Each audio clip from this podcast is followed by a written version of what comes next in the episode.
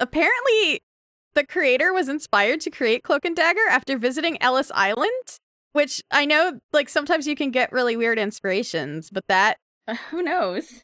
that one's a little weird to me. Okay. They first appeared in Harry Potter. Harry Potter, Uh, Peter Parker. Same difference, right? Like they're both Spider Man. like Like, what are you talking about, they first Mikey? No, okay, they first appeared in the comic Peter Parker, comma, the spectacular Spider-Man number 64.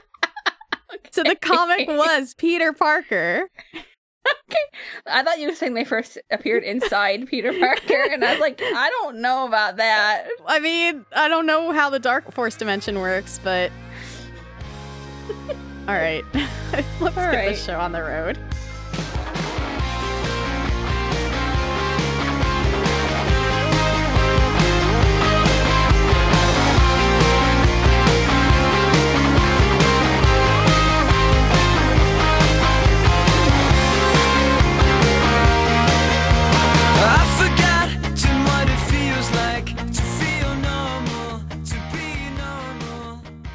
Hello, and welcome to The Young Ones, a podcast about teen superhero teams and why we love them. My name is Charlie, and I use they them pronouns. And I'm Mikey, and I use he, him pronouns. And this is episode 15. I don't have anything witty to say about it. It's just episode 15. One five. Yes, congratulations. You can now numbers. Round of applause. Yeah, there's there's many episodes. I, I don't know why. There's a lot of episodes that we've actually done. I mean, I know why because we've done them, but this is thrilling. I'm sure our audience is so I'm just happy. saying, like, I'm okay. I'm easing into it. Do you ever like hear about that? Sometimes, like when you start exercising or something, you have to like ease into it. I'm easing into the yeah, it's called podcast. stretching. I'm easing into the podcast, Mikey. Leave me alone.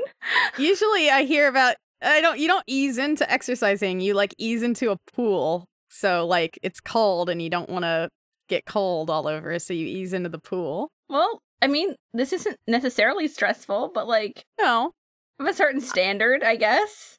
Like, this, like realistically, the only standard of this podcast is that I laugh a lot. Like that is it. That's, And we talk about comic books. and we talk about comic books. Those are the two things. There, put that on our iTunes page. Uh, I mean, maybe. So I'm finally going to see Black Panther today. Finally. Oh, today you're going today? Yeah, I'm going after we finish recording actually. All right. I'm going to go get food and then I'm going to go watch the Black Panther. Well, that's good because you'll enjoy it. So Yeah. My friend's like, I've already seen it. Is that a problem? And I'm like, at this point, I'm pretty much sure that I'm the last person on earth that hasn't seen it. So, I don't think so. I don't think you are. No, no, I'm sure. But the problem, maybe the last person on earth that hasn't seen it that wanted to see it. Yes. And I didn't want to wait this late. It's just like, I keep my weekends full because, or like the times when I'm normally awake full because I want to be doing things. But then it makes it hard to schedule like other things that I want to do because I have games and podcasts and other things. Yeah. I mean, we do a lot of stuff over the weekend because it's like our only free time because we both have full time jobs. Yeah. So if I can't do something over the weekend, like or at night after five, I don't do it. So that's that. Yeah. I got really terrible sleep this week, so that's fine. Yeah. This week was rough. Like just a lot going on, I think, Mm, for both of us. There was a lot going on. I mean, mine was totally self. I don't. know. Mine. Mine was just something that happened to me because I'm weird. Like I was way too excited about New Mutant Dead Souls, so I Yeah. couldn't sleep on Tuesday night. and I was like, I have to get up, and I woke up in like three hour increments, like every three hours. and I was like, can I just like stop? This is like not. This is not healthy. Like I need to like Aw. just chill the fuck out. Like come on. Yeah. So, so let's talk about that. Let's talk about it. I told I didn't read it because I'm a loser. yeah, come on. Um, I told Twitter that I was going to talk about it. Um, Okay. and I and I said it on last week's last week's podcast. You did. But no, it was super good. Like it was really really good, and it was it's kind of the sign of like. I know it's a mini, and you can't like pull a lot of continuity into a mini if you want new people to read it, but right. it also provided enough information like i got two people that normally don't read comics to like read it on Wednesday, and they're like, "Yeah, I understood what was going on." Like, like I liked it, liked it a lot, and I was like, "Well, that's good." Because some of these characters have extremely convoluted things that happened to them in the past like five Yeah. years. So, or even just like their backstories. exactly, but you don't need to know any of that. Like, if somebody nails it, and Matthew Rosenberg nailed it, like as writing as like writing duties are concerned like you don't need like that's nothing you need to concern yourself with and um the art was really great so adam gorham on art was really good it had like a different it's just got like this different almost indie comic flavor to it Yeah. Or at least in the art, from what I could tell. yeah and But that's a don't good know. thing. yeah it is and i really really enjoyed it and there was a magical girl transformation scene in it Yeah. Like, no no. I I need to read it. I'm so mad because I wanted to read that and I wanted to read the Doctor Strange thing both this week because the Doctor Strange thing was also like they went to Las Vegas.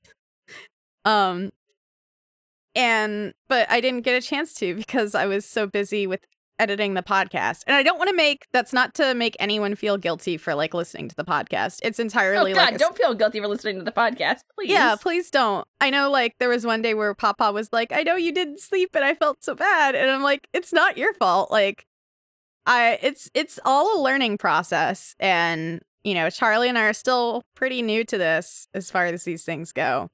So figuring out, like, when to schedule things so that they don't impact, like, the rest of our lives is, yeah you know, it's, It's it's, it's a- all it's a difficult. process. Yeah, so I spent my Tuesday reading that, and I went to the comic books. Well, not Tuesday, but Wednesday reading that. I went to the comic book store. I to picked up my- say. picked up my comics. Um, I got pizza on Wednesday. I uh made uh the Scooby Doo gang analogs for everybody in New Mutants Dead Souls because it's got a very, it's very. It's it's just a very funny thing that's happened, and I don't know if it's intentional or not, but I'm gonna just guess that it is. Um, Yeah, I'm sure. and um, I don't know. I liked it a lot. Stephen picked it up. Please go read it. Like these people aren't necessarily teenagers. Like I don't know what age they are. They're a nebulous age. Yeah. Thanks, uh, Marvel Slow Time. Yeah, I'm not sure.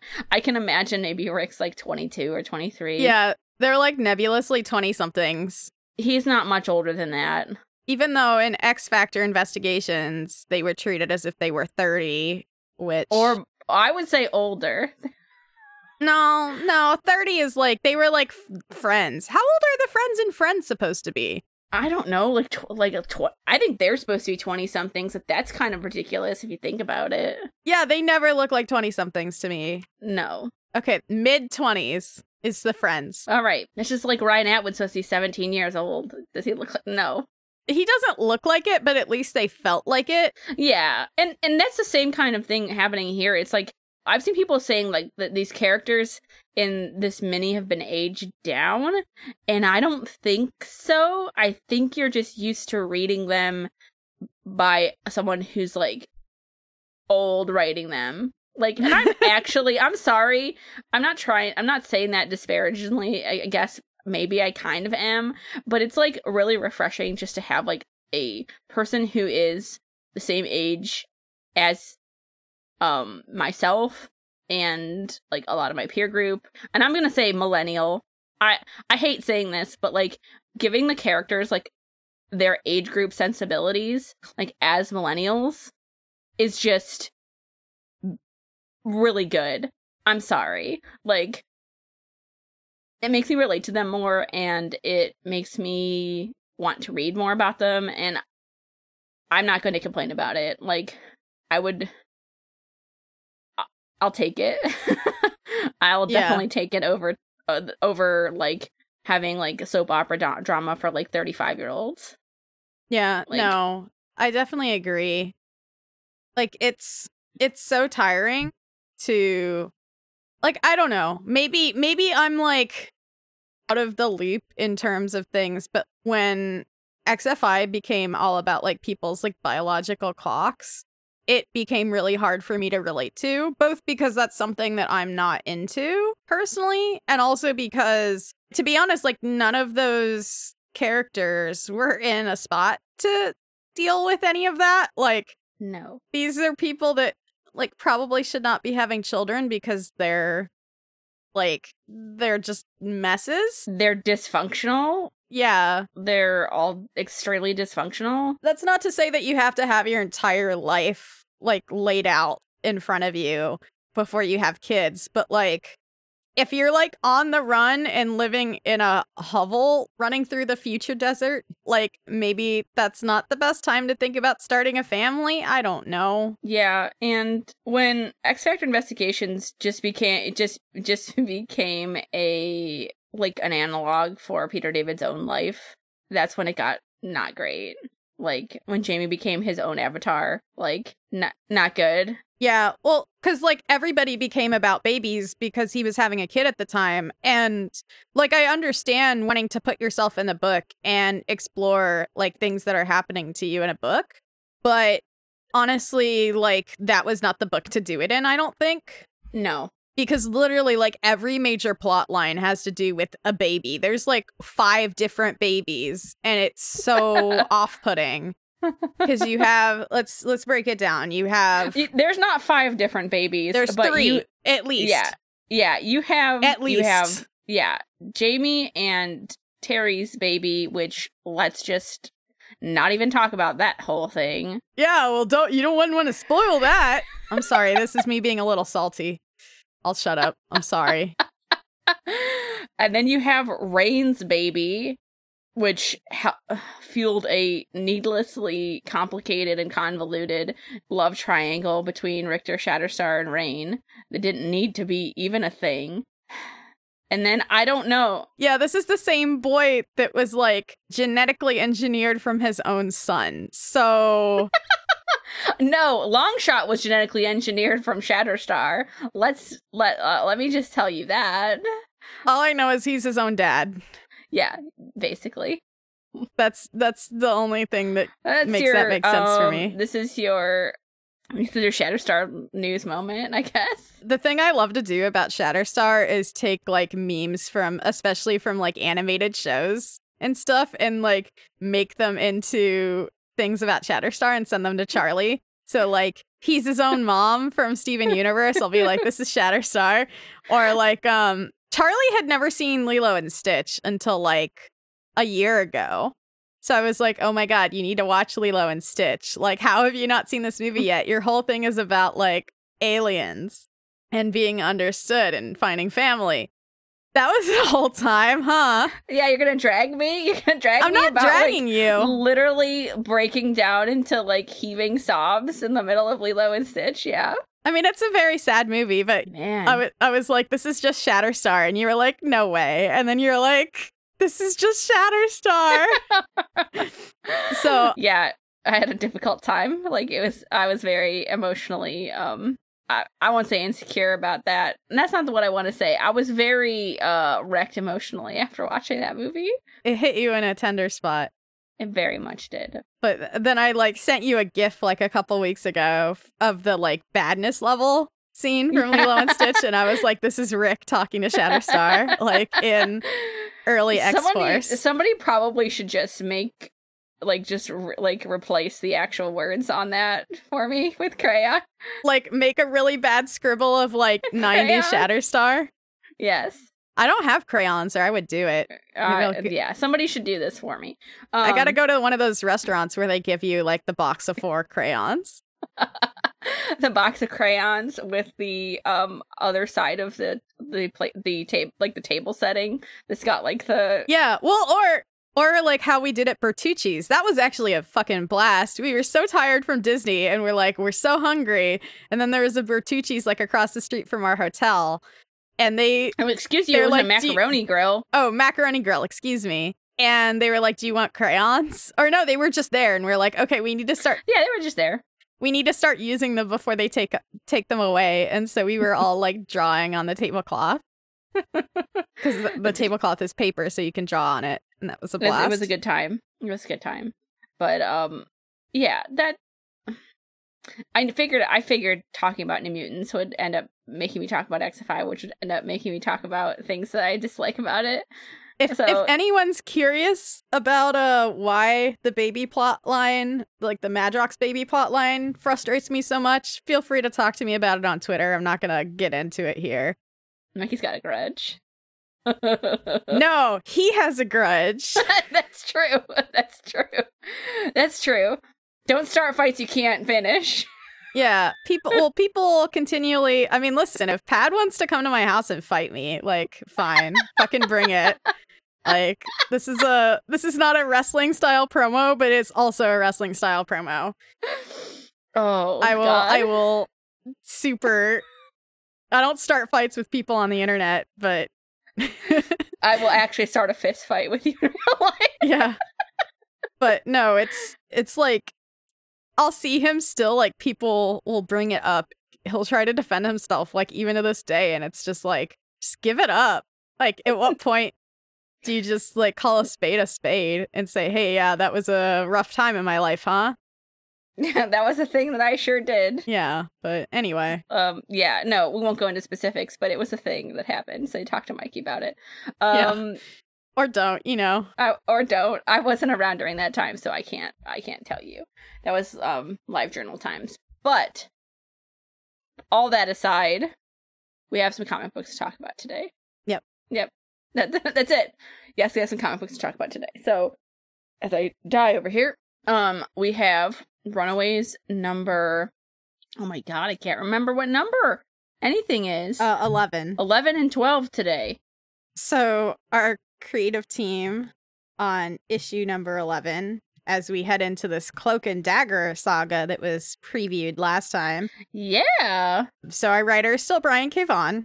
Uh, the pencils for these two issues are by Takeshi Miyazawa, who is probably most famous or most well known for starting out in Spider Man Loves Mary Jane. Was kind of like not necessarily 100% the first thing he did for Marvel. I'm not actually sure off the top of my head, but definitely like what that was what kicked him off. Um, our inks are once again by David Newbold, with colors by Brian Reber. Brian Reber is back, everyone. Yeah, just for these two issues though. Everybody, uh, Adrian Alphona, Craig Yeung, and Christina Strain went on a beach vacation together, and no one can convince me otherwise. I mean, we could probably ask Christina about it. yeah, I'm. I mean, she's probably like, I wish I would have gone on a beach vacation. yes, but though, yeah, those um, we've got we've got these guys for the these two issues, so um, Yeah. it's and our not gonna cover- change. Our cover today, our covers for these two issues are by Josh Middleton, Mhm. who um has a very signature style, I would say. Like it's But I very like it a unique lot. I like in this a lot. Marvel. Yeah, like he did this, and he did um. Oh, what was that thing the X twenty three showed up in with the dumpster mutant? What? I can't remember. It's the um it was a comic that it was 23 and like a dumpster mutant that uh did that was the one where it was uh, actually really unfortunate. that was the one where she had the really unfortunate nix That's it. Um NYX. And he also did some of Young Avengers Presents. This this artist Oh, did. Okay, yeah, the Yeah. whole now I know what you're talking about. Okay, yeah. Yeah. Whew. Yeah, but That kind of Josh it's kind of like I would describe it as kind of dreamy almost. He's done some work but- on New Mutants as well. Um, I really like his his art actually. I'm always I and I glad when like it shows co- up. I like this cover a lot. It is, Yeah. I mean, and maybe that's just because it's different characters. Like I, I, love don't his know. no, I actually love his co- his covers. I don't think I've seen a Josh Middleton cover that I haven't liked. They're very like dynamic. Um, Yeah. So it's like a swirly like blue and green galaxy in the background with cloak like spread out um and kind of like this void with the face and legs basically and Mhm. then uh dagger with her hair like splayed out behind her like in kind of a doing like a jump kick and then shooting some light daggers out. So it's yeah, it's, pretty really cool. it's really nice. I like it a lot. Yeah. So cloak and dagger are here, everyone. So if you Yep. don't know, uh, Mike, you want to tell us about cloak and dagger? so cloak and dagger. I can open the page up again. So Cloak and Dagger first appeared in Peter Parker, comma the Spectacular Spider-Man in 1982. They did not appear within Spider-Man himself Spider-Man. or Peter Parker himself. Um, apparently, they were inspired by when Bill Mantlo went to Ellis Island, which is interesting. Uh, yeah.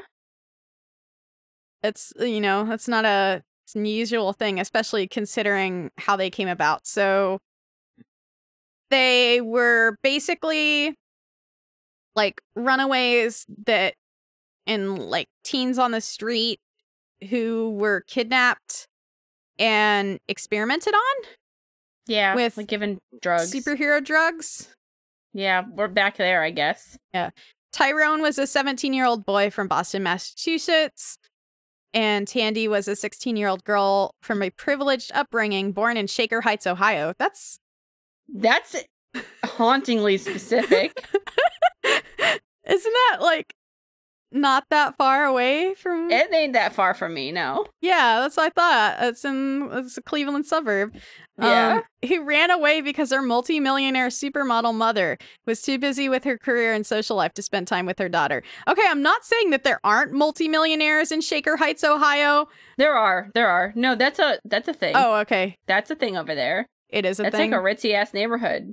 okay. I can't remember. I can't keep all the like I don't know the Cleveland area super well. I know Columbus and I know Dayton more than I know Cleveland. Yeah, well, that's okay.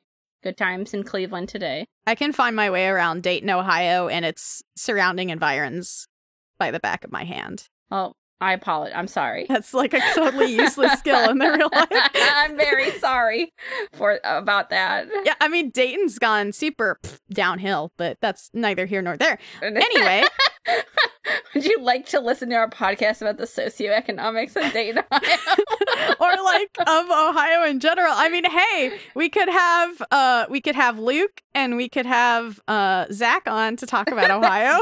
That's true. you want to be on our Ohio podcast or start one, please let us know at Youngwoods Cast on Twitter. I'm sorry. oh man. okay. All right. Anyway, uh when they met, Tyrone considered stealing Tandy's purse. And then they were forcibly delivered to a criminal who was developing drugs for, among others, the Maggia, who are like the big old mob of the Marvel universe. Like, whenever the mob is in the Marvel universe, it's almost always the Maggia clan or family or whatever. So, yeah, bad superhero drugs, but they survived and the drugs gave them superpowers. Yeah. That also, like, if I remember correctly, like their superpowers, though, they were not like purely helpful. It was really rough for them at the beginning. Yeah. Yeah. It was bad. It was a bad time. They had an encounter with the New Mutants. It was a thing. Yeah. And then um they also like fought drug dealers a lot. Yeah. I mean, like you do.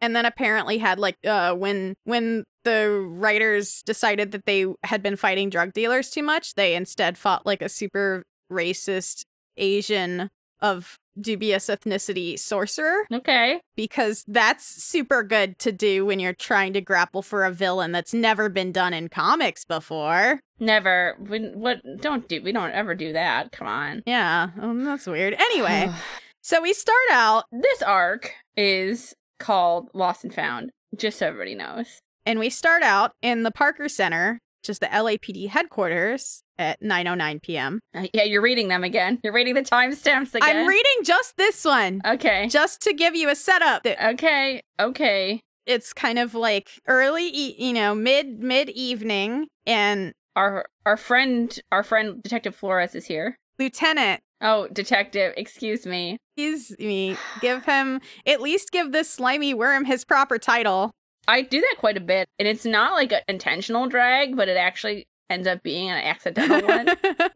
yeah, so we're having like a super noir thing. They're on the roof of this building, and his like jacket and like harness are kind of well, no, what's flapping in the wind is cloak actually, yeah. because they like swarm in behind him. No, he's just in his Law and Order Special Victims Unit like outfit. Yeah, he's got his tie and his shirt and his badge on his belt, and then his shoulder holster.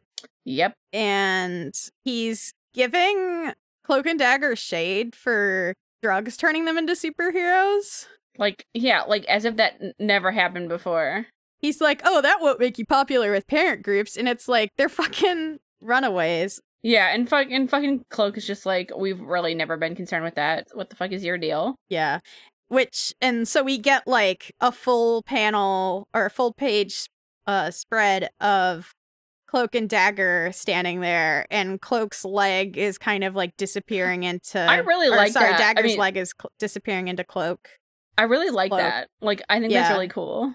And we've got the like full moon in the background, which is really cool. Mm-hmm. So, for those that aren't familiar with Spider-Man Loves Mary Jane, uh, Takeshi Miyazawa's art style is super manga-esque, like super manga-esque, and you know, it's very it's simple, but like in a way that sometimes works and sometimes doesn't work. I think it works okay for this issue or these two issues, but you know, like sometimes he's often it's actually kind of unfortunate because a lot of times he ends up being the filler artist, Yeah. which has to like suck because you never get put on a book long term, or at least not on Marvel. I'm not actually. Well, here I can flip um over. So, Canadian artist Takeshi Miyazawa developed his style from his lifelong love of anime and manga. His unique artistry first flavored projects, including Sidekicks, Runaways, and Amazing Fantasy, leading to his crowning achievement at Marvel, Spider Man Loves Mary Jane, in collaboration with writer Sean McKeever. Other projects include a return engagement with Runaways and Secret Invasion, Runaways slash Young Avengers. Yep. That sure was him. Yeah, so the only like long-standing thing that I think he's really been on with Spider-Man Loves Mary Jane. Otherwise, he just like appears for a couple issues and leaves. Yeah, and then I'll go. so I really like this page with Cloak and Dagger on it. Yeah. They really don't they really don't know like they know why they're here, but they're also just like super like at least yeah, Dagger's like So- super like like uh, can you not like equate us with junkies, please? Yeah. So, uh, it's funny because in the spread, actually, I was like, "Huh, Cloak looks a little, or Dagger, excuse me."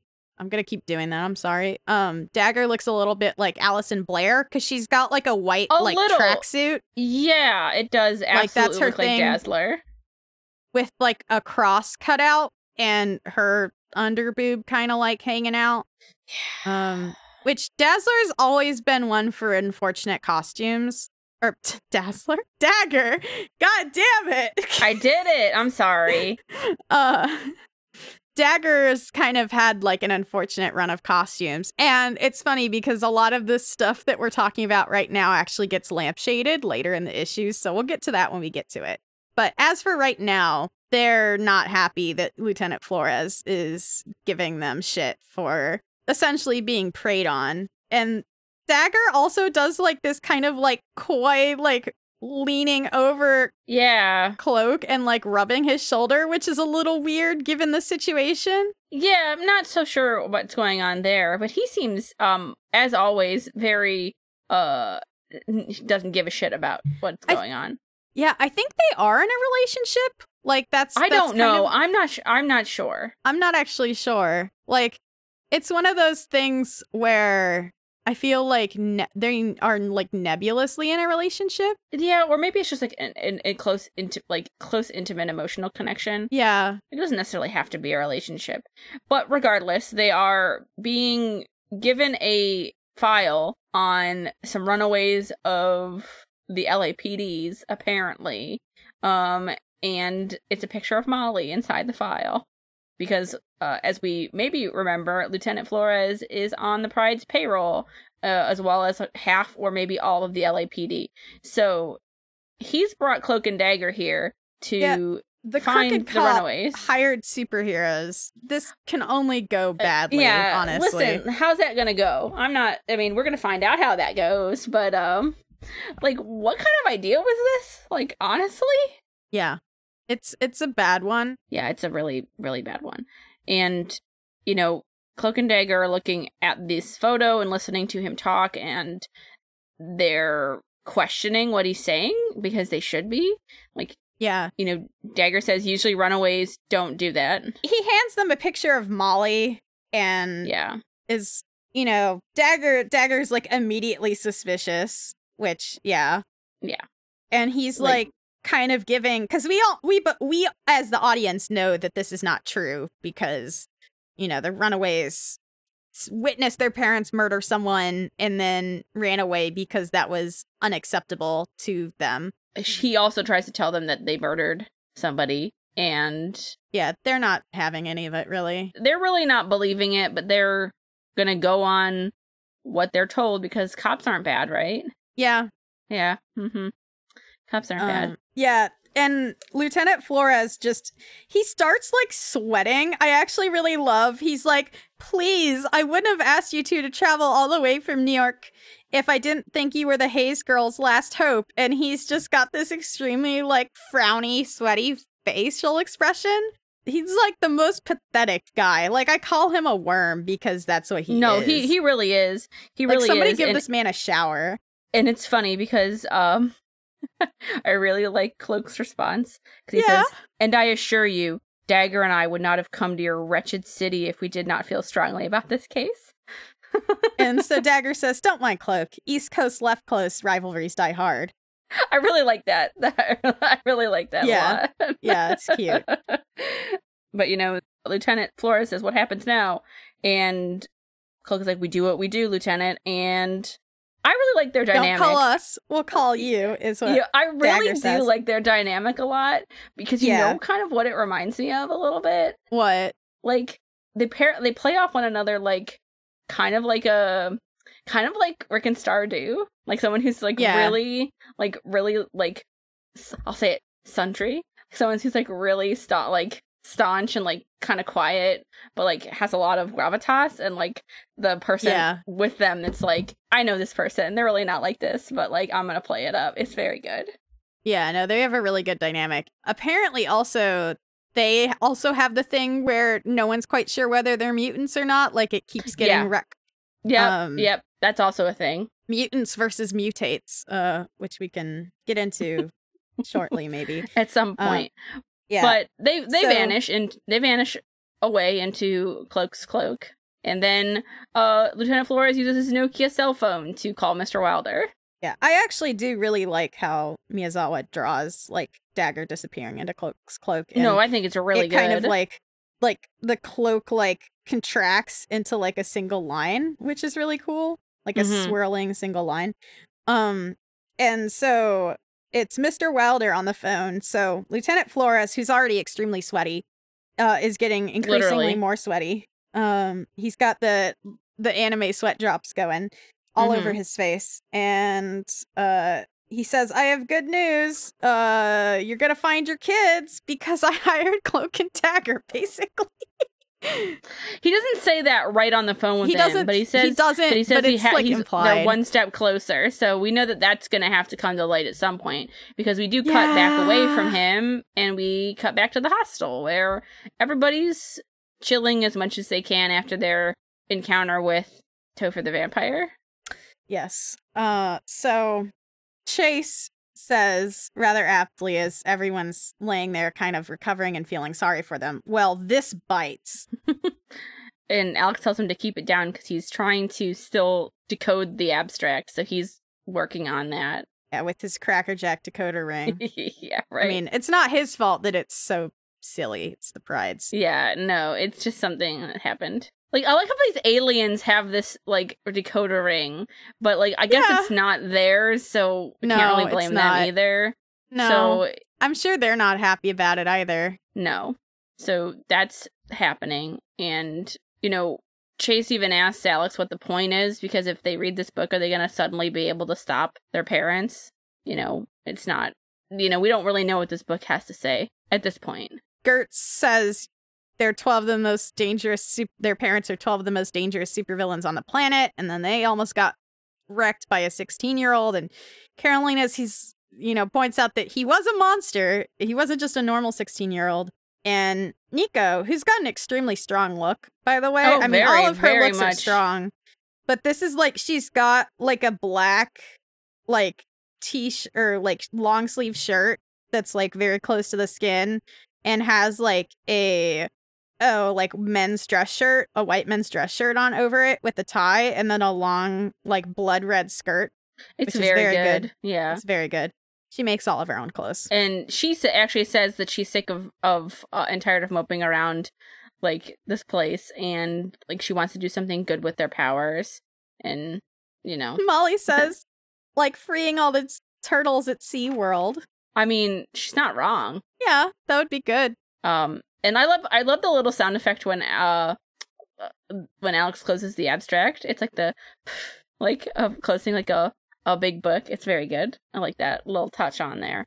Um because you know alex has a point. It's like you know if we leave the hostel now we risk being found. And it's basically an argument between do we stay here and risk being found when someone like like kind of catches up to us or do we go out and then risk being found there like it's a lose-lose situation at this point Yeah.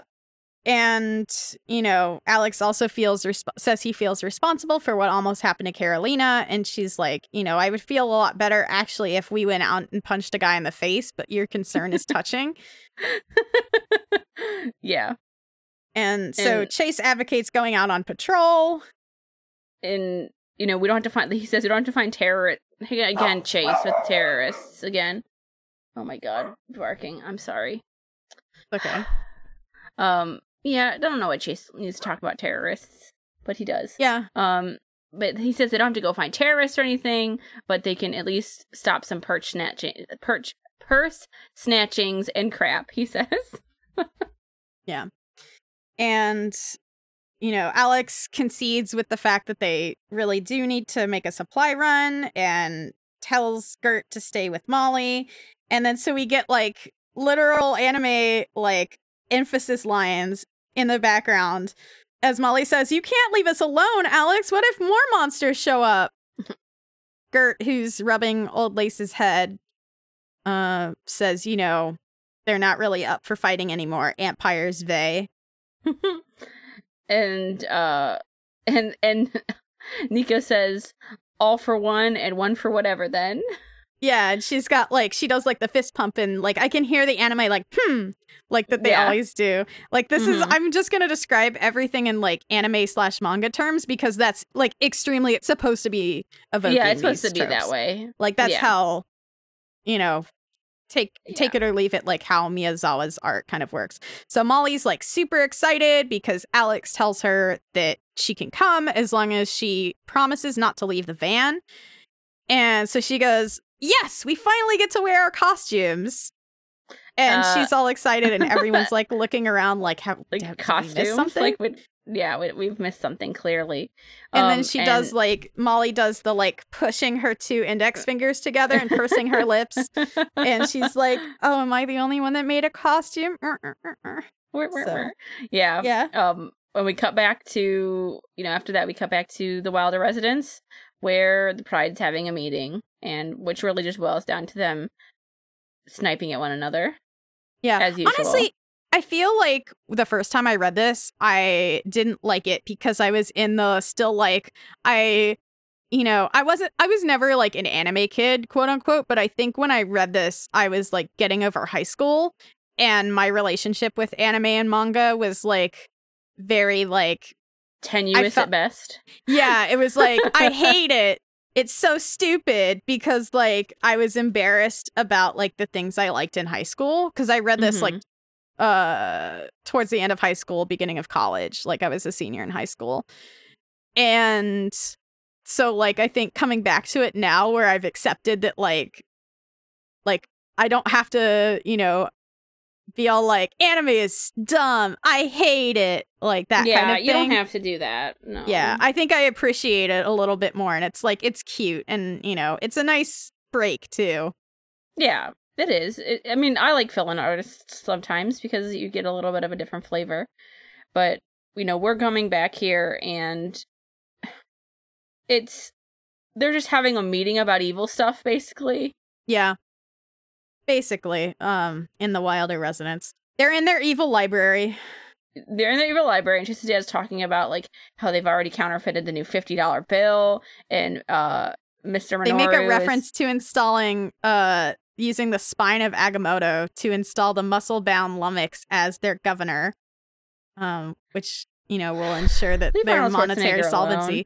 Yeah, leave Arnold alone. Well, okay, Fine. don't because like there's, you know, attack him on his policies, not for the fact that he's a former bodybuilder and action movie star. Exactly. Exactly. So, And- um, and it's Karolina's mom that brings up, you know, their children again, because that is the thing that they have not solved. Yeah. And glowy eyes, Doctor and Doctor, Mr. and Mrs. Hayes uh, point out that they still don't know which of their children is the mole, and they've made some kind of plan once they find out, which I don't know how you do that without having important information. I don't know. but and this is the first time Karolina's parents have just continually referred to them as mutant instead of actual, you know, their Yeah. names. Yeah, so they say we're talking about a full and total retcon. When we are inevitably reunited with our children, my husband and I will erase all knowledge of these unfortunate memories or these unfortunate events from their memories. Um which there is it's funny cuz there is a bit of like mind wiping in the show, but it's like under a completely different context. So Yeah. I found that interesting. Mrs. Yorkes doesn't like that idea because mind wiping can apparently sub uh it can often subject people's brains uh to bad times and they might go brain dead, which I've never heard of that before. But okay. Yeah. And definitely isn't a plot point in the show either. Hmm Um, not at all. Which, like, Uh, again, it's it's interesting how these ideas like come back up in the show, and like I think it does show that like the people that were behind it did read the comic. and, oh, like, they're trying absolutely. to, yeah. Yeah. No, absolutely. And Not gonna say Again- who or what the context is in the show. but- again, Mr. Wilder needs to intercede because all these people like to do is just fucking argue. yeah, that's why he's the leader because he's the one that is just like fucking shut up. Yeah. Um, Um, and, and- Lieutenant Flores well, is here. because the the the uh the Hazeses also say they kind of like throw down the gauntlet. They're like, our daughter's strong enough. Is yours? And it's like, Hmm. yeah. Also, why is Lieutenant Flores in their secret hideout? Why because he he, apparently is like their main minion, I guess. yeah, I guess, or, Or at, at least, least the or- Wilders. He called Mr. Wilder sire. Sire? Let's just Yeah. talk about that for a second. Thank you, sire. Like, like, Lord. fucking jeez. Um, I apologize for interrupting your gathering, but I didn't want to risk sharing this development over an open line. Okay, that's fair.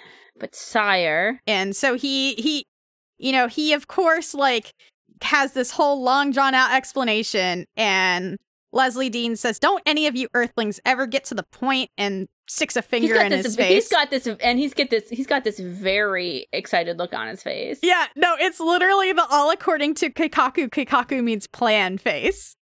because he has a keikaku and, and ka- Yes. keikaku means plan um he says i got to thinking what's the best way to find a bunch of missing teenage do-gooders with other runaway superheroes right takes a thief to know a thief and all that so i had my pal in the nypd put me in touch with these cloak and dagger characters and And Mrs. Wilder says, You brought vigilantes to our town. more likely than you think yes, they're everywhere. Um and, and, they've she all got like the like shaded lines over their faces of Yes. shock Yes, and uh she says, "May I see your service revol service revolver?" She says it. "May I see your service revolver, lieutenant?" And he says, "Um, what?" f-" And he's about to say, "What for?" And she shoots him in the knees. Yeah, with a bunch of like speed lines. I mean, service revolver, I think, is just like the arm that they're issued as part of their like service yeah, it's just. police. I guess it's just like a weird way to talk to say that. I mean, that is how guess. you like. That's how you're supposed to revolt. Uh, that's how you're supposed to refer to it. Like, I guess as opposed to like a normal gun that you would just own, but it is like the proper term for it. And I think All works right, pretty well. in this. Like we've Fair we've got enough. like this noir thing going on with them. That that's true. It's funny because Uh, it's, like noir anime. Like it's very like, yeah. it's very funny. hey, I'm I into it. X 'cause- Factor, I wish X Factor Investigations had been a noir anime. Yeah, right. And like she just asks it kind of casually, which is, you know, like I can picture this very vividly in my like as a movie. Um Yeah. And so, you know, he immediately drops and screams, "Ah, my knee!" because she kneecapped him. Mm-hmm. And uh Mr. Yorkes says, "Good lord, if the Gibborim ever find what we've done, this has to be taken care of yesterday." Which is, you know, haha, if you couldn't tell he's a time traveler. yeah, And Mr. Wilder says, no more back channels, no more surrogates. And Mrs. Wilder says, as she holds up this Smith and Wesson pistol, uh, because it does say Smith and Wesson pistol. it's a pretty cool panel. Yeah, it's time to get our hands dirty. Um, which I am glad to see uh, Mrs. Wilder taking like a more of an active role because up to this point, as I pointed out on one of the previous episodes, she's kind of been like a non-figure in this whole story. Like she's been very much like the support role. Yeah, So then we go, it's midnight in Van Nuys, California, and we go to two kids spray painting a Stark Industries uh, bulletin board and putting Stark naked. I'm sure no one's ever made that joke before, but they find it extremely funny and think they should get an award for it. Literally, that's actually what the dialogue says. yeah. Alex rolls up in the white panel van because he's driving, and he says, Finally, a crime in progress. And Gert has an extremely good point. And she says, What, defacing an ad for some evil corporation that's in bed with the military industrial complex? That's not a crime, that's a public service, which I think is a very valid point. True, Um, but you know- Tony may have cast that off at this point. Mm, not really, because this is pre Civil War. He's like totally way in bed Oh with God, that. you're right. Okay, Yep. yeah. He's this mm, is like bad. Extremis sagas going on in the background. He's this is the height of Tony Stark's power, like at all time in the Marvel universe. So he's extremely like the Yeah. man with a capital Yeah. M. Okay. Uh, and Chase, you know, begs Gert because they're almost out of gas and they need to find a fight. And again, Gert has an extremely good point and says, "Knock yourself out, talk back." But I'm not going to help you guys play junior fascists. Which normally I'm a little bit harsh on, like Gert being so Gert, and but like I do agree with this. Like you're gonna beat up like kids that are not probably not that different for yourself because they're defacing like a bulletin board of Tony Stark, literal government lackey at this point. Yeah, yeah. that's a Yeah. bad look.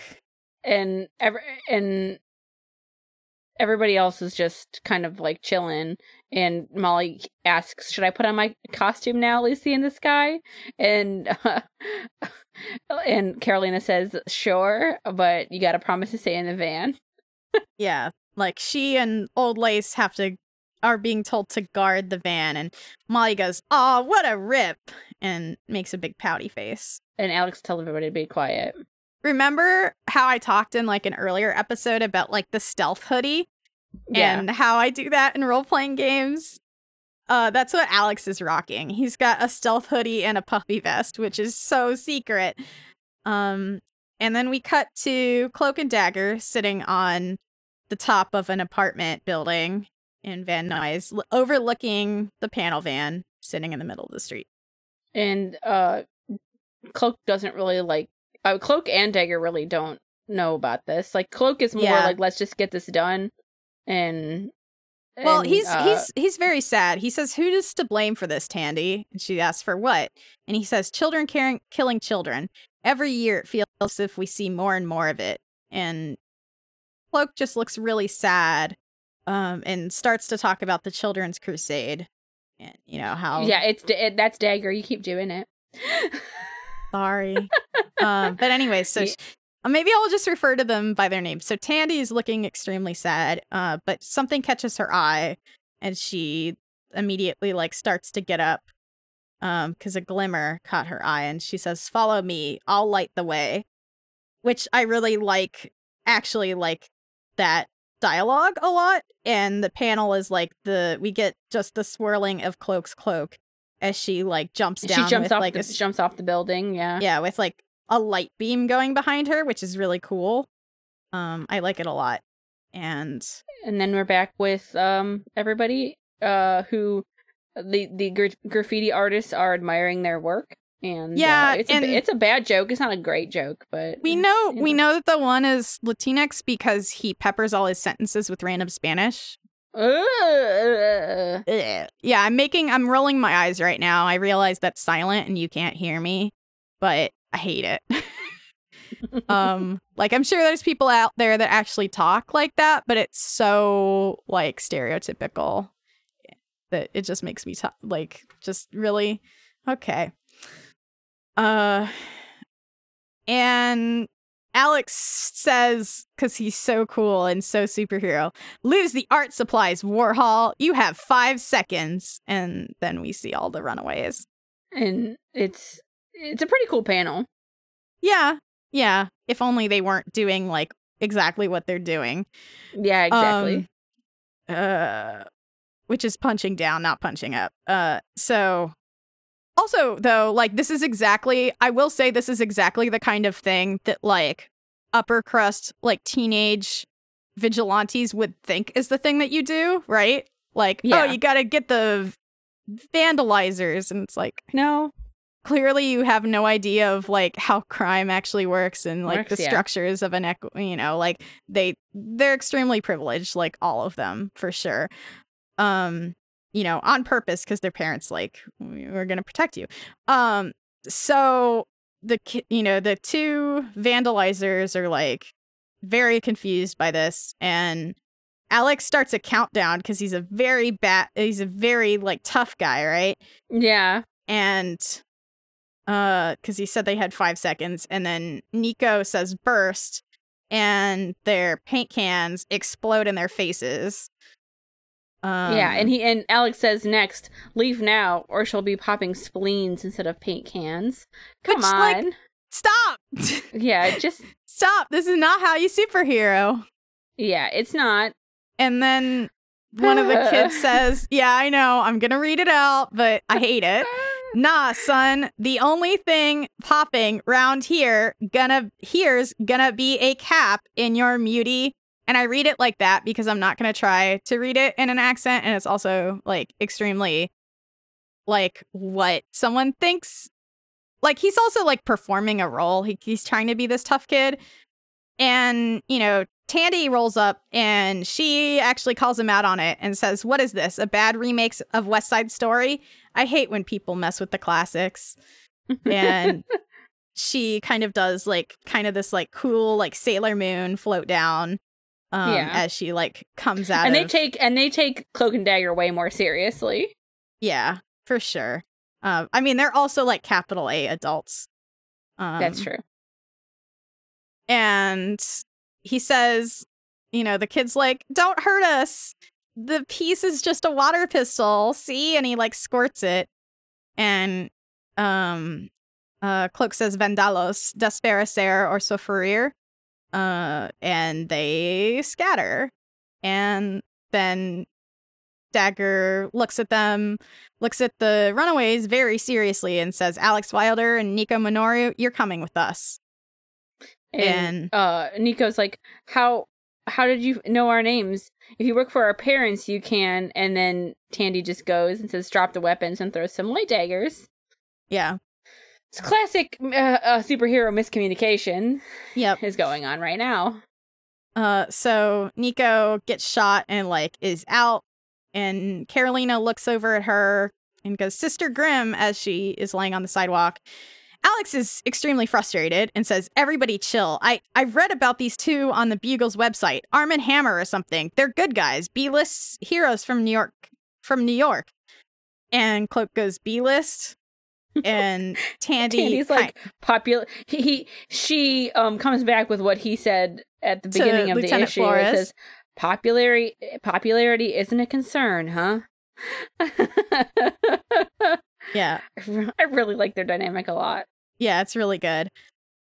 Uh, especially because they're like kind of in their own little world, like having this banter with themselves. It's really good. Mm-hmm. Um, and while they kind of have this, also, I just noticed like Cloak has a pout too when when he gets called B list. Like it's Yeah. very obvious. It's good because like Cloak when he's Cloak, all you really see is his nose and his mouth.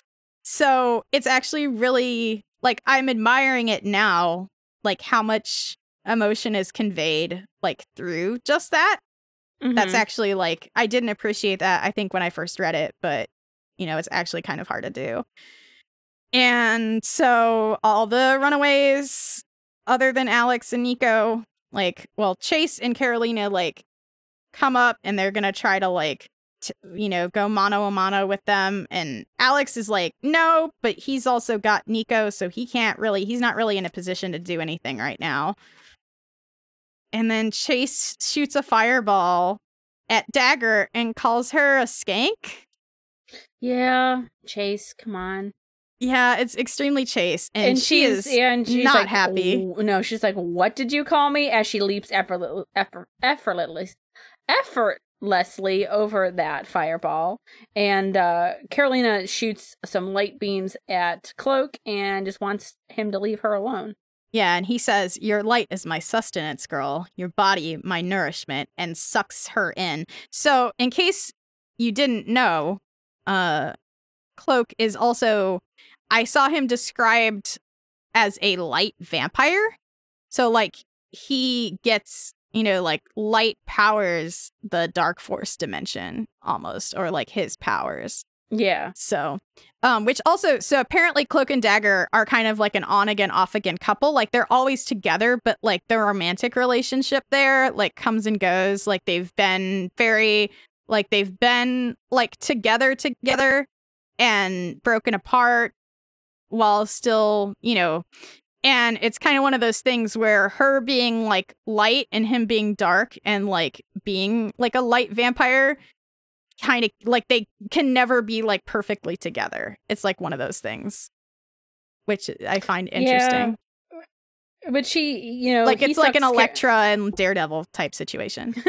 but uh he sucks Karolina in and uh Dagger says, Hope you save room for seconds, partner, and grabs Chase and basically just throws him into like the cloak. So there goes Chase. yeah. Bye. Bye. And Alex And- is just trying to help Nico out still, but he's Yeah, he extremely also says- distressed. Chase, you know, describes it as being cold and calls out for help. Um, and so Alex is trying to talk a big talk too and says, Don't you see this? Don't you see what this is? Two groups of superheroes meet, have a super misunderstanding, then fight. This routine was old when we were born. We don't have to. And then Cloak says, Be silent, murderer, and enter the fold. That's And where we leave them. And uh, Alex and uh, Nico are gone. And uh, Dagger says, "Nice. We didn't take down Stiltman that fast." And Oh, Stiltman. Cloak responds with a hmm. And, And yeah, no, and she doesn't like the sound of that, so she says, "Uh, uh oh, I don't like the sound of that." you just said she doesn't like the sound of it and then read out. Shut up. she doesn't- Okay, whatever. Uh, but Cloak says, My relationship with the Darkforce dimension has been temperamental since my original abilities were restored during our misadventure in Cleveland. Isn't. Well, Where is the not gonna- editor's note for this? Yeah, right?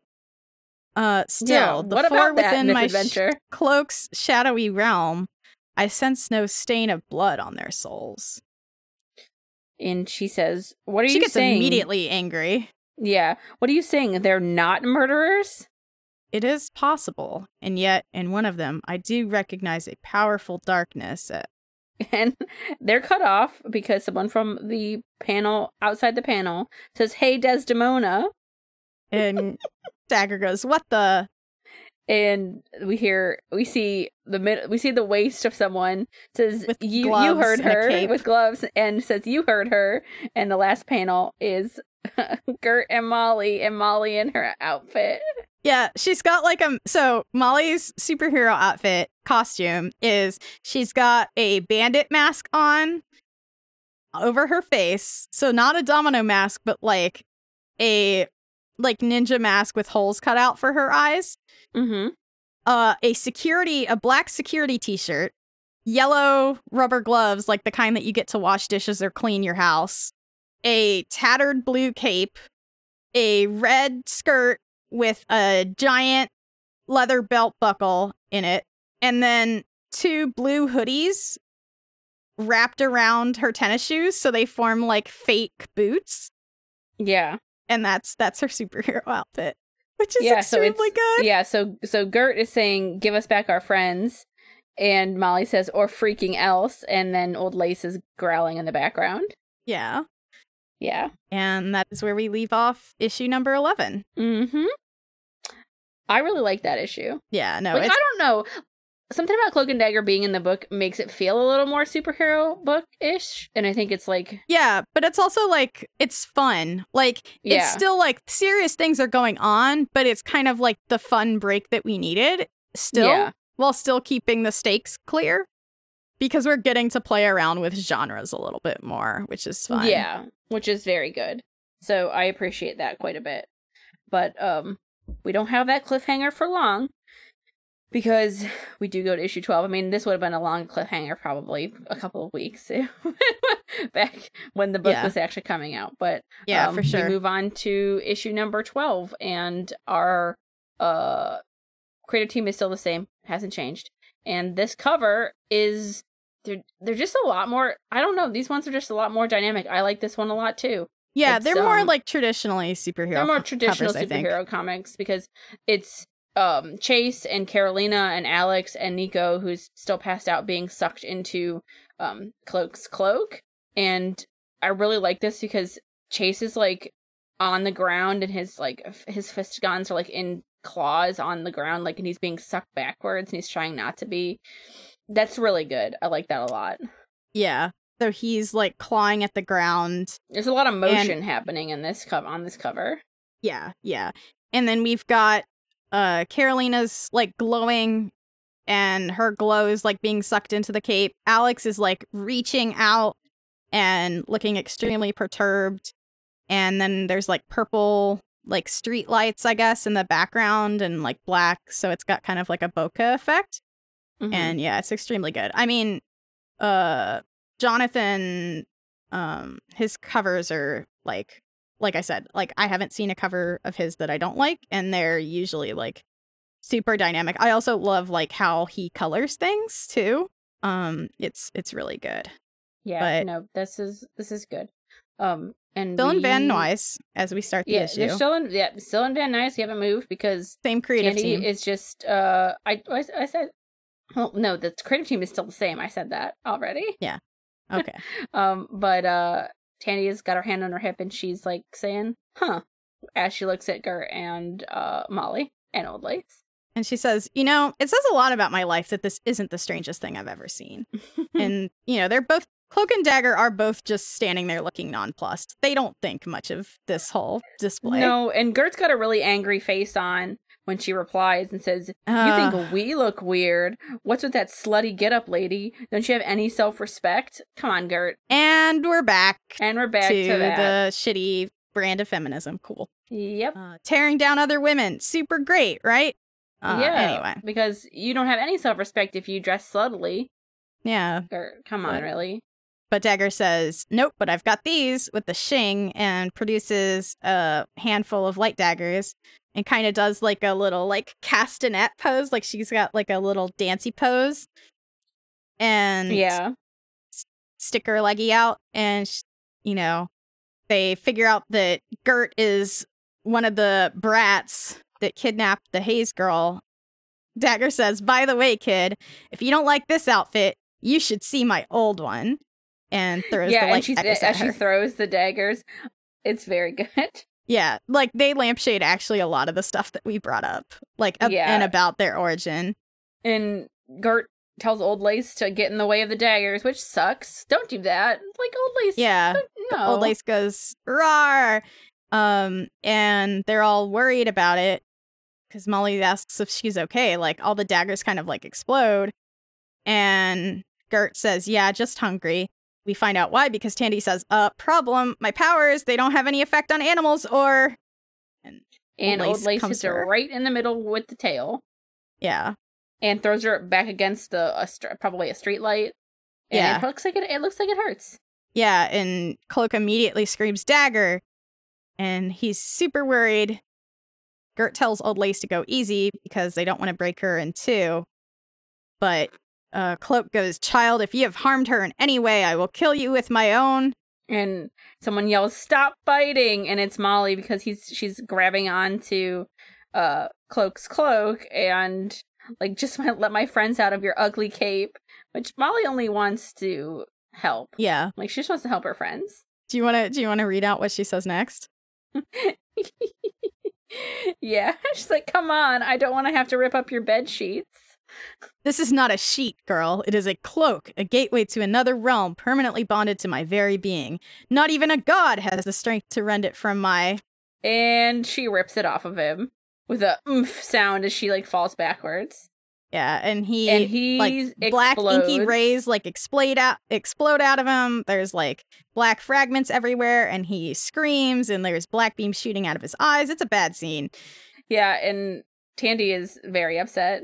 Yeah, and so we see someone in jeans and a hoodie uh grunt and like fall to the ground and it is Cloak. Now just Tyrone and he says, "Please give it back to me."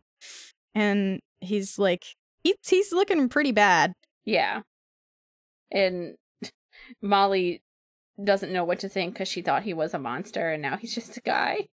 yeah. Yeah, and he does have a stutter. I'm not going to read it out or anything. Yeah. Um but he says you made me revert to who I was when I first donned my cloak. Molly says, "My mommy is a speech therapist. Maybe she can help you." And so Gert And- says, "Bruiser, your parents are psychotic supervillains." And she says, "Oh yeah, I keep forgetting." Aw, Molly. Very in a very sad, dejected little panel. Yeah, she just wants to help everybody. Yeah, Molly's really really good. Yeah. And, you know, Tandy overhears uh, Gert mention the supervillains, and she's like, what, what is going on? The police asked us for help. And and and really, uh, it's just like the police are like the same same diff police supervillains. You know. Yeah, they're they're all in cahoots. Yeah. And, then Tandy's like, but what about the girl you kidnapped? and Gert again is kind of shitty about it and says, How blonde are you? That's Molly Hayes. And Molly says, "Oh, you ruined my secret identity." as she takes off her mask. um, he's like, and and Gert explains, "See, we didn't kidnap anybody. We rescued her." And Cloak and Dagger kind of have a freak out moment because everyone else is trapped inside the Darkforce dimension. And Gert's just like, the what now? And we get Darkforce Dimension beyond Beyond- time, it's beyond time. That's not which it. is, That's not good. And Chase is freaking the fuck out. yeah, it's an inky black void with like stalactites floating, like stalactite islands cold. floating, and like an endless expanse of like gray ground. And then they're in this like island surrounded by like a moat of water. And they're like f- very cold. Everyone's shivering. And Chase is just like, basically, holy shit, where the fuck are we? In so Yeah. many words. And Alex says there has to be a rational explanation for this. Maybe we're in Siberia. And that does not help Chase, basically. No, and that's absolutely not where they are. Yeah.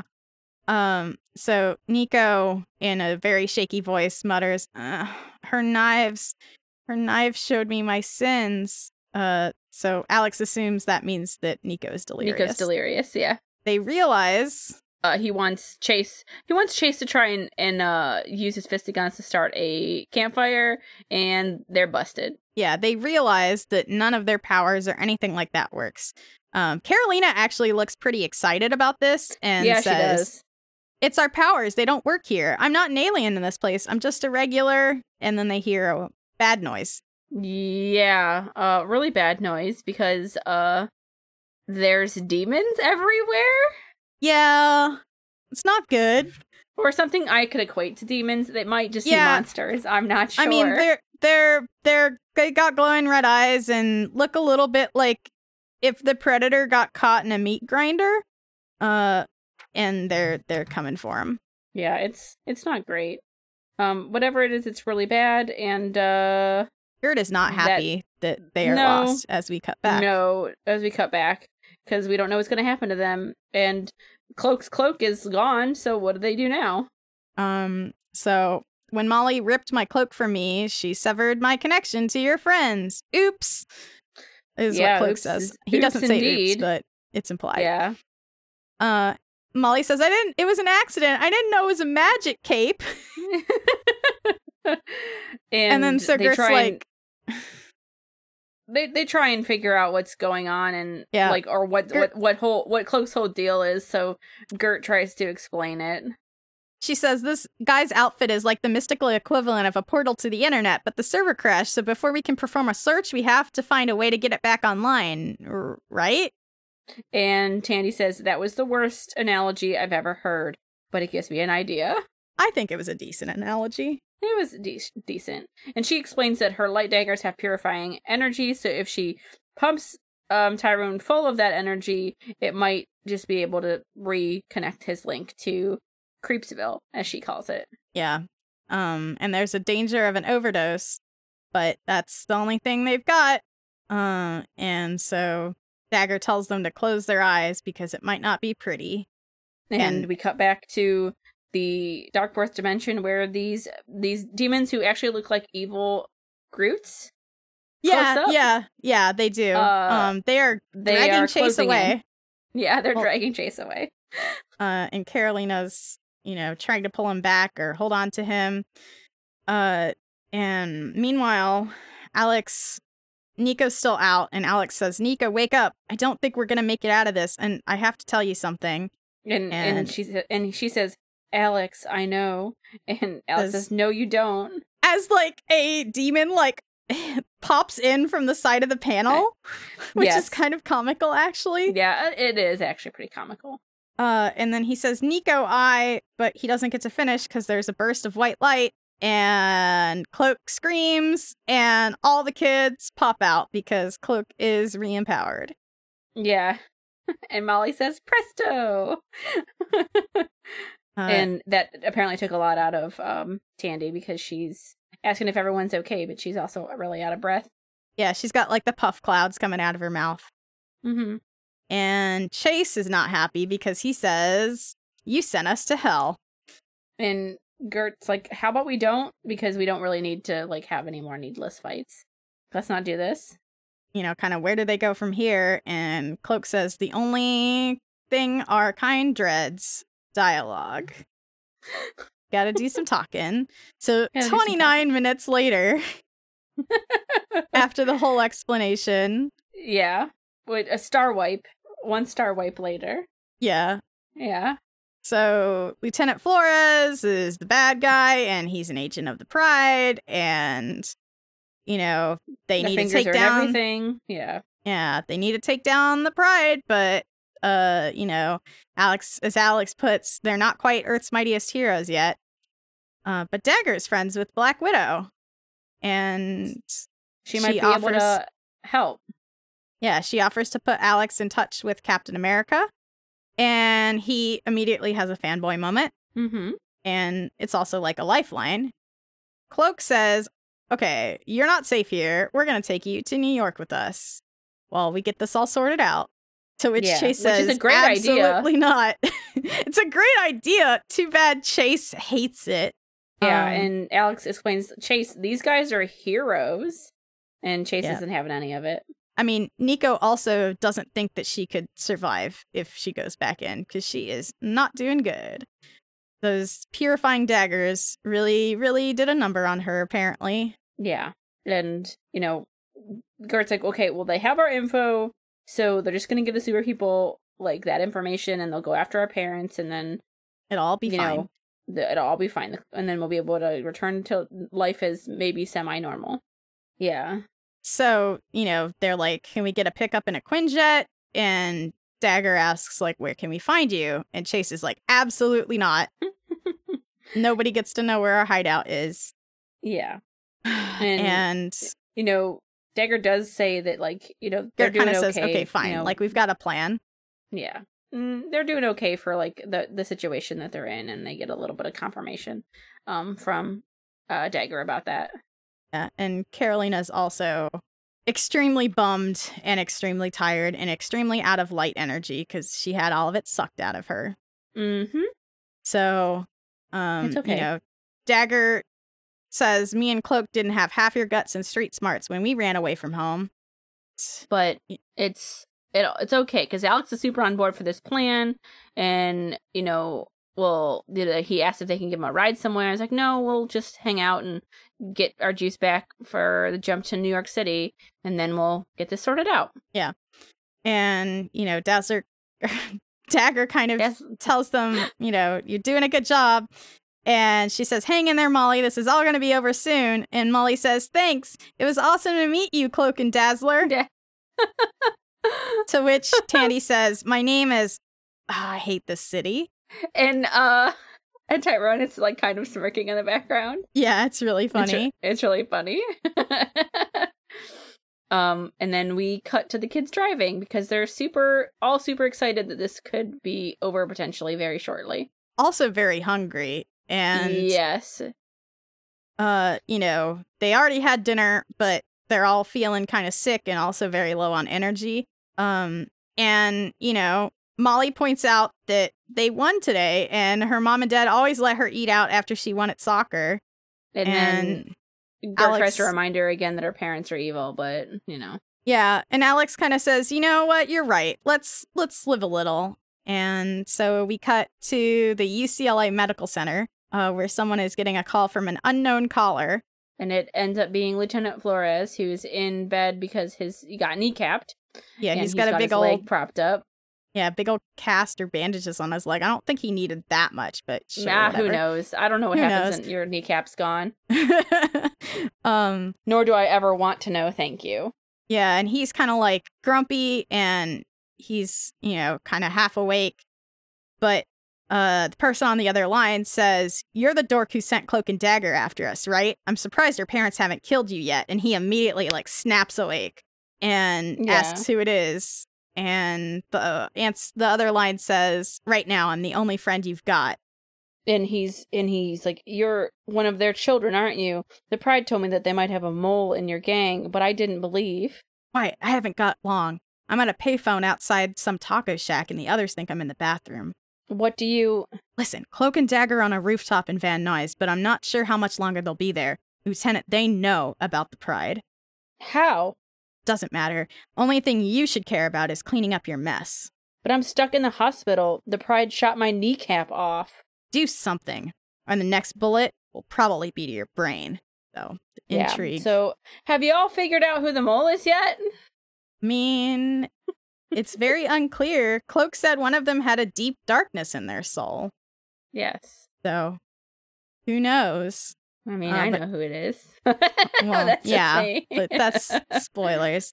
yeah Um, and besides, the journey is half of it, you know, right? yeah right Um, it's not about Something the like that. destination; it's about the journey, something like that something like that. Um, but anyway, so half an hour passes. Uh, they've taken uh Tandy and uh Tyrone have taken their short rest. They've got some hit dice back, yeah Um, yep they do indeed and so they're ready to go. And you know, Cloak kind of takes a second to apologize to Dagger because he's like, I was easily duped by the kind of authority you and I always used to question. And then they're literally like about to kiss. yeah It's because Dagger like she gets up on her tiptoes. And she's like, maybe something good will come from. And then they are constricted by a rainbow slinky. Yeah. Kashow is what Yeah. the sound effect is. Um, and so Mr. Dean says, Where is my daughter, you disgusting street urchins? Ugh. And, And- uh the doctor and Dr. Hayes confirm that they don't know and They're doing a brain scan. they're doing a brain scan or a mind scan. Yeah. And uh the, the Mr. Dean, I think, has the weird urchiny hair in the back. Says that Yes. means that uh, if they don't know, that means they can just get on with the executing. Yes. Uh, but they realize that if they kill these people, then more superheroes like there are some superheroes that probably know they're here, and more will ask questions. So maybe they can use their idea of getting rid of someone's memories on these two. Yep. So the Haze's eyes are glowing, and uh, they consent to that. Cloak and Dagger's eyes also start glowing, yeah, Cloak and, and Dagger's eyes start glowing, and then they start screaming, and fall to the ground. collapse. Yeah. Uh, and so the Hazes say they'll wake up confused and disoriented, but they shouldn't remember anything from the last 24 hours. I'll plant a suggestion in their subconscious to make them at- attribute the blackout to binge drinking. That should confuse the little teetotalers. Jeez. Okay, so, but the thing is, if they get rid of the last 24 hours, they'll still remember that they were contacted, right? Like, Yeah, seems I a don't- little. this is a little slapdash, but Yeah. either way, I mean, Mr. Stein acknowledges that and says, We haven't cut it that close since the Wonder Man incident a few years back. We're just lucky our deep throat called when he or she did. yeah, And they also speculate why their mole didn't contact them directly and what they hope to gain. yeah, and they don't know who the mole is, and then we cut back to all the kids, um, and Getting ready old to Lace go back in the cave. ready to go back in the cave with tacos. It's good. Yeah, old Lace has a taco bag in her mouth. Mouth, it's very good, except for w- there's a mole. Yeah. Molly's got a piggyback ride. And that is the end of that. Yep. Indeed it is. Indeed it is. no, I really like those issues a lot. They I like Cloak and Dagger in them. I think that gave a little bit of different flavor to the book. Not that I didn't like it before, but I really liked Cloak and Dagger's dynamic. Um, I don't know a whole lot about Cloak and Dagger, but I really liked what I read here. So Yeah. No, it was really good. And I think um, you know, I think it was really good to have superheroes that had been runaways like Yeah. be the ones. Like that was a really good call. And like I said, it gave a little bit more of like a traditional superhero comic vibe to this like interstitial arc. After and we need I we needed something like that was a little bit more lighthearted and less drama heavy because the last Topher was extremely drama heavy and then Oh yes. so Yes indeed. But yeah, I really like that. So that was the little cloak and dagger interlude we got going on here. But that brings us to the end of our episode, or to our end segment of our episode, this or that. So you all know how that works, or should know how that works by this time. And it is my turn well to click on these. as you as you look so this or that is a segment where we have two comics that we get from you our lovely listeners and try to describe which one is better usually from like some kind of prompt which uh just based on the covers alone not knowing anything about what's inside them Yes, and I clicked on these, and I have the I have the rare ability here to kind of know a little bit what's going on in these. Um, like I don't know the plots at all of these books, but I do know kind of slightly what they're about, maybe a little bit. Um, so this will be fun. Um, so the first one is a uh, an aftershock comics put out i like both of these so yeah Um, so this is just one- which which comic from publisher aftershock is better is the prompt Yeah, okay. The first one is InSEXts with a big X. yeah it's spelled it sex like the thing that you do the ass yeah, it's it's definitely that. And it is um two ladies in Victorian era garb. Maybe Elizabethan, I'm not sure. I, am not I'm not too up on yeah that. it's it's kind of like a weird victorian fusion Yeah. And they are um surrounded by some bugs and some plants and they're holding each other and there's plants growing out of them. Um and they're definitely uh one's one of them's eyes is glowing. It's very interesting and there's definitely some sex hap- sexy times happening here with these bug Yeah. ladies. Um yeah. like I don't know how else to describe it other than that. There's like yeah no these that's uh, it's a fair. flourish of like bugs and like there's a honeycomb on the other side of this and like it's just very sexually charged the second one is a title called animosity which has got three like claw or blood marks through the O on the page, and it is a little girl who reminds me kind of of Molly slightly. Hmm. Um, sitting on top of a buffalo, and the buffalo has a like a helmet on.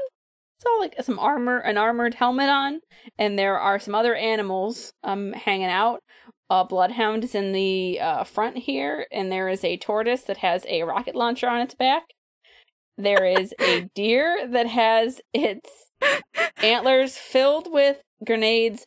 I almost missed the koala that had uh guns up top and a bandolier. Yeah, and uh there is a I believe a wolf or, or like a some coyote. sort of or a coyote that's got like a, a bear trap maw for a mouth. Oh, uh, yeah. um Which, which one has the better story, Charlie? oh man. Or, or what do you even think is going on here? I don't know. I mean, I think maybe we're on a dystopian world where animals have become sentient, and maybe there's only one person in the world who can understand them. That's what I, that's my thought here. Okay. Because in any case, the animals are sentient. Yeah. This is number three, by the way. So Yeah, something so has I'm- preceded this. Something has preceded this. Now, that seems like it might be the most inter- a very interesting story, but like why, I can't Why, just- I- why did they have? Why did the animals have this arsenal? I don't know, but I have to. I don't know. I kind of have to go with these bug lesbians. what? What do you think their story is? I have absolutely no idea. but the, uh, do you- the, do you- the do you need some help on this one? lesbian, yeah, the words bug lesbian just really jump out at me. Yeah. So I, one's got a poison ivy vibe. They they yeah, both do. she super does. That's actually like this stuck out to me because of that. And uh, the the cover is also kind of like trying to emulate Alphonse Mucha a little bit, um, who did all the like Art Deco portraits with the swirl. It's got like the swirly white Mhm. uh outlining in the background. Um, pheromones. That's all I gotta say. yeah. That feels like, like, the vibe that the bug lesbians are going for. They're Like, really into one another, though. yeah. yeah. Like um, if there was a poison ivy that could control plants and a poison ivy that could control bugs, and they were in love, yeah. and also maybe like- to wanted to take over the almost world. looks like here's here it almost looks like um the the one that looks like poison ivy this is my au i'm making an au out Okay. of this like it looks like she looks like poison ivy to the point where i believe she could be at some point and then it almost seems like she has like maybe her her plant and pheromone powers like somehow corrupted like catwoman and she also is a bu- you know that's what i'm getting out of here I'm into it. Uh, what if also? Uh, what if she is like a fusion of like poison ivy and Novar? Oh Lord, Mikey! Now I want to read this. I'm heavy into that. Because Novor has his cockroach powers and cockroach pheromones, right? Oh, I'm super into that. Oh man, Or maybe maybe she's like poison ivy and Catwoman is gene spliced with a cockroach or something like that. that's like something I run on read. like all you had to say to me was, all you had you had me at Gene Splice, Mikey. yeah, I think that's I mean that's why they're that's why they're doing it, right? It's like if Matt Fraction's sex criminals was instead against like people that are polluting the planet, Yeah, basically. man, yeah, I'm into it. I have to check this one out. Lesbian gene spliced sex criminals who take on polluters. It's like it's like the best fusion of like Captain Planet yeah, I was thinking that actually. and lesbians. Or like Fern Gully, Fern Gully but lesbians. I'm super into it. That's my choice. Marguerite Bennett writes both of these titles, actually. Yes. Um, yes. So that's my choice. Which probably means that they actually might be good. yeah, I might have to see what this one's about. All right. I feel like so you know that um trailer that Papa linked that was about like the girl fighting illusory giants or yes. giants that may or may not be illusory. That's like kind of what this animosity thing is to me. Like this is like if Molly is in an AU if Molly, rather than having like her powers, instead had animal empathy and was in like a Walking Dead type universe. Mm-hmm. So, like, you know, dogs and animals and stuff can't be zombified. So she instead like has granted them the power to fight with her in the zombie war. Mm-hmm. Is is what I'm choosing to believe is going on All here. right. All right, I got that. But I still think that um gene spliced pheromone Oh, lesbians are Like I said, you had me at gene splice. That's only that's all anyone ever has to say to me. Yeah. And the fact that it's gay and Marguerite Bennett. Yeah, for sure. Yeah, gay, gay, and gene splice, and I'm good. I've been conditioned since ever watching. I've been con- conditioned since watching Street Sharks when I was young. Um, so we're Um, ready. I'm also, ready. uh, there's a conversation I was having in one of the communities I'm in where, like, because someone was reading like a sci-fi novel that was basically like written by like a tech bro kind of person, and it was like this is what would happen in this kind of scenario. Like, if you had the ability to comment anonymously on the internet, like all the bad people would go away, right? Um, and there was also like uh and my friend was joking because she was like i should have known that this book was going to be ridiculous when they had the ability to do gene splicing and people didn't automatically splice themselves into becoming furries like batman beyond had it right and is the only oh one hell to get yeah! it right That's like one of the things. That's like such a good episode of Batman Beyond too. it really is yeah, when um, Terry like turns into the Bat monster because he gets too Yeah. much of an injection. Oh man! All right, people are gonna know some things about me after this, so let's move on. i mean i don't think it was that much of a stretch given No, how y- it- given shatterstar I know, but um, but anyway, come on listen the 90s animation was like primed was prime about all of that. That's like what happened. That, that's what happened to me. That's how I was brought into the fold. Okay, they weren't trying to hide it. Um, Yeah. That anyhow, if you like this, if you like this episode and other episodes preceding this episode, and perhaps episodes after this episode, if you aren't entirely creeped out by my aesthetic, then please let us know. Um, you can write write in to us or if you have questions or concerns um, at youngonescast at gmail.com um, we have a twitter which is at youngonescast on twitter. Um, we hang out there a lot so that's probably where you can catch us if you really have something you want to say. But please if you have a chance um, rate and review us on itunes stitcher or um, whatever google play lets you do um, or whatever platform you listen to your podcasts on. Yeah and feel free to let us know too. Yeah. Every every rating and review helps um more people find the podcast and it would mean a lot to me personally. So thank you. Yeah. And to be clear, Char- I don't think Charlie, you would not self-describe yourself as a furry. That was not. Absolutely not. No. That was not uh-uh. what was being And I'm not suggested. saying that I like I I'm not saying that that's bad. Like I I love people having self-expression and the way that they want to have that self-expression but i i personally don't identify as a furry i do not have a persona as one would say um i don't have anything like that but well, you've had like stuff sketched for you, but it's not Yeah, like I've had- anything that you super I've identify had like tr- there there are just certain tropes that I really like, and uh, one of them happens to be like some sort of genetic engineering. I guess Yeah. I'll just say that like yeah. that's like something that I'm like more generally. like it's like genetic engineering spliced with like some sort of like corruption spliced with like other things like and it is definitely the fault of childhood cartoons that I watched. yeah, no, absolutely. So I I'm just that's where that comes from. So Yeah. yeah. But uh other than our podcast, if I don't talk about this on my Twitter, so if you'd like to follow me on Genetic Ghost at Twitter, um I kind of just I that's where you can find me most of the time. Talking a lot Um, about dark, uh, dark. I almost said Dark Souls, and I'm like, and Dark no, Souls. That's, not what right. everybody's been saying. New Mutants, Dark Souls. Let's make it happen, people. Um, I mean, but I would play that video game or read that comic either way. Um, that's true. Um, yeah, I was talking a lot about New Mutants, Dead Souls. Um, I've been talking about a lot about comics as they come out and all the Marvel announcements that have been happening. Um, as of right now, if you are interested, our friends over at Battle of the Atom, um, Zach at Xavier Files on Twitter, um, he put together a zine full of a lot of cool X Men stuff, in which I have a piece inside of.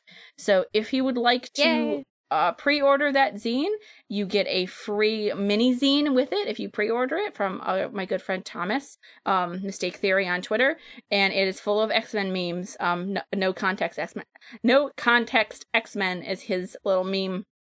Not so much little. It's quite got quite a following. It's like Yeah, no, it's out of good, though. context X Men uh, panels, and that is a free mini zine you get if you pre-order. You can get it digitally for a price that you decide you want to pay for it, or you can order one hard copy for ten dollars. I recommend Charlie's doing piece it. and like the, the stuff that they did and coordinated for that zine is top, top, top notch. So Yeah, and there's so many good people who are contributed to that. So please, um, if you can, get on over there. The 27th of March is the cutoff for that, so it'll be just outside of this episode airing. So go do that. yeah. How about you, Mikey? I actually I do have a fursona that I commissioned. I wouldn't describe it as like my fursona, but I, well, it was like I wanted to commission my friend and our our friend sub, and so I got a dragon, Well, there you go. That's fine, as you do. as you do. Dragons are cool. Yeah, and I think it's interesting just to like be like draw me as a dragon, you know. Yeah, no, that's a that's a really valid exploration of just being creative. Yeah. So, regardless of what you do or do not feel sexually about it, I guess. or like identity wise. Or identity wise, exactly. Like that's a whole thing we're not going to get Not into. sexual. But anyway. Anyway, Mikey, where, where can people find you on the internet? Uh, you can find me on the internet at quantum dot dot on Twitter, where I talk about comics and I talk about tabletop role playing games and their design thereof. This past week, I released my first like playable, very very basic version um, of my um, Blades in the Dark slash Forged in the Dark game uh, No Place Like Home, which is inspired by Twin Peaks, Silent Hill, Oxenfree, Stranger Things, stuff like that. And it's about um, surreal horror in small communities and secrets and relationships. And so if you would like to find that, uh, it is both on my Twitter or on my Patreon at patreon.com slash quantum dot. It is free to the public. Feel free to take a look and or play it as you would like. I also have a dyslexic accessible version if that's something that interests you or you would find useful. Um, I also have a website at quantum.space where you can find all my work. Um, and recently I've been talking about Twin Peaks The Return a little bit because I'm continuing to watch through that, um, finding it very, very interesting because it is a very, very interesting show. Um, and yeah, now, fuck, now I want to play.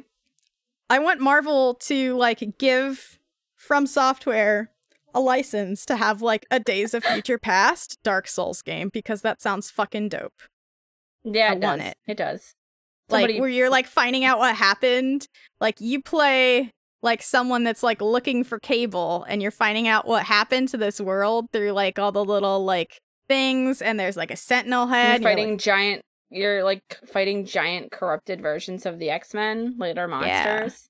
yeah, That sounds love good. it. Let- Yeah, Write it down, speak- somebody. Speaking of which, um, there was like a rumor thread that came out. So like from Soft, I'm not like a huge fan of those or anything, but I really like the world building that they do. Like it's some of my like the way that they handle it is some of my favorite in video games, honestly, because I love the idea of like wandering through a world and trying to piece together what happened through like scene building and stuff like that. Um, so there's like a rumor. Everyone thought their new game was going to be Bloodborne 2, but it might actually be like a horror title that's like a spiritual successor to a horror title they put out back in the 90s. So it might be like an entirely different franchise than what we've seen from them recently, which is pretty cool. Interesting. Like spider demons and stuff. All right. Interesting. So. okay. Well, spider demons and street sharks aside, that is the end of the episode. Wow, that's a that's a good yeah. So thanks everyone for tuning in and bye everybody. Bye, everybody.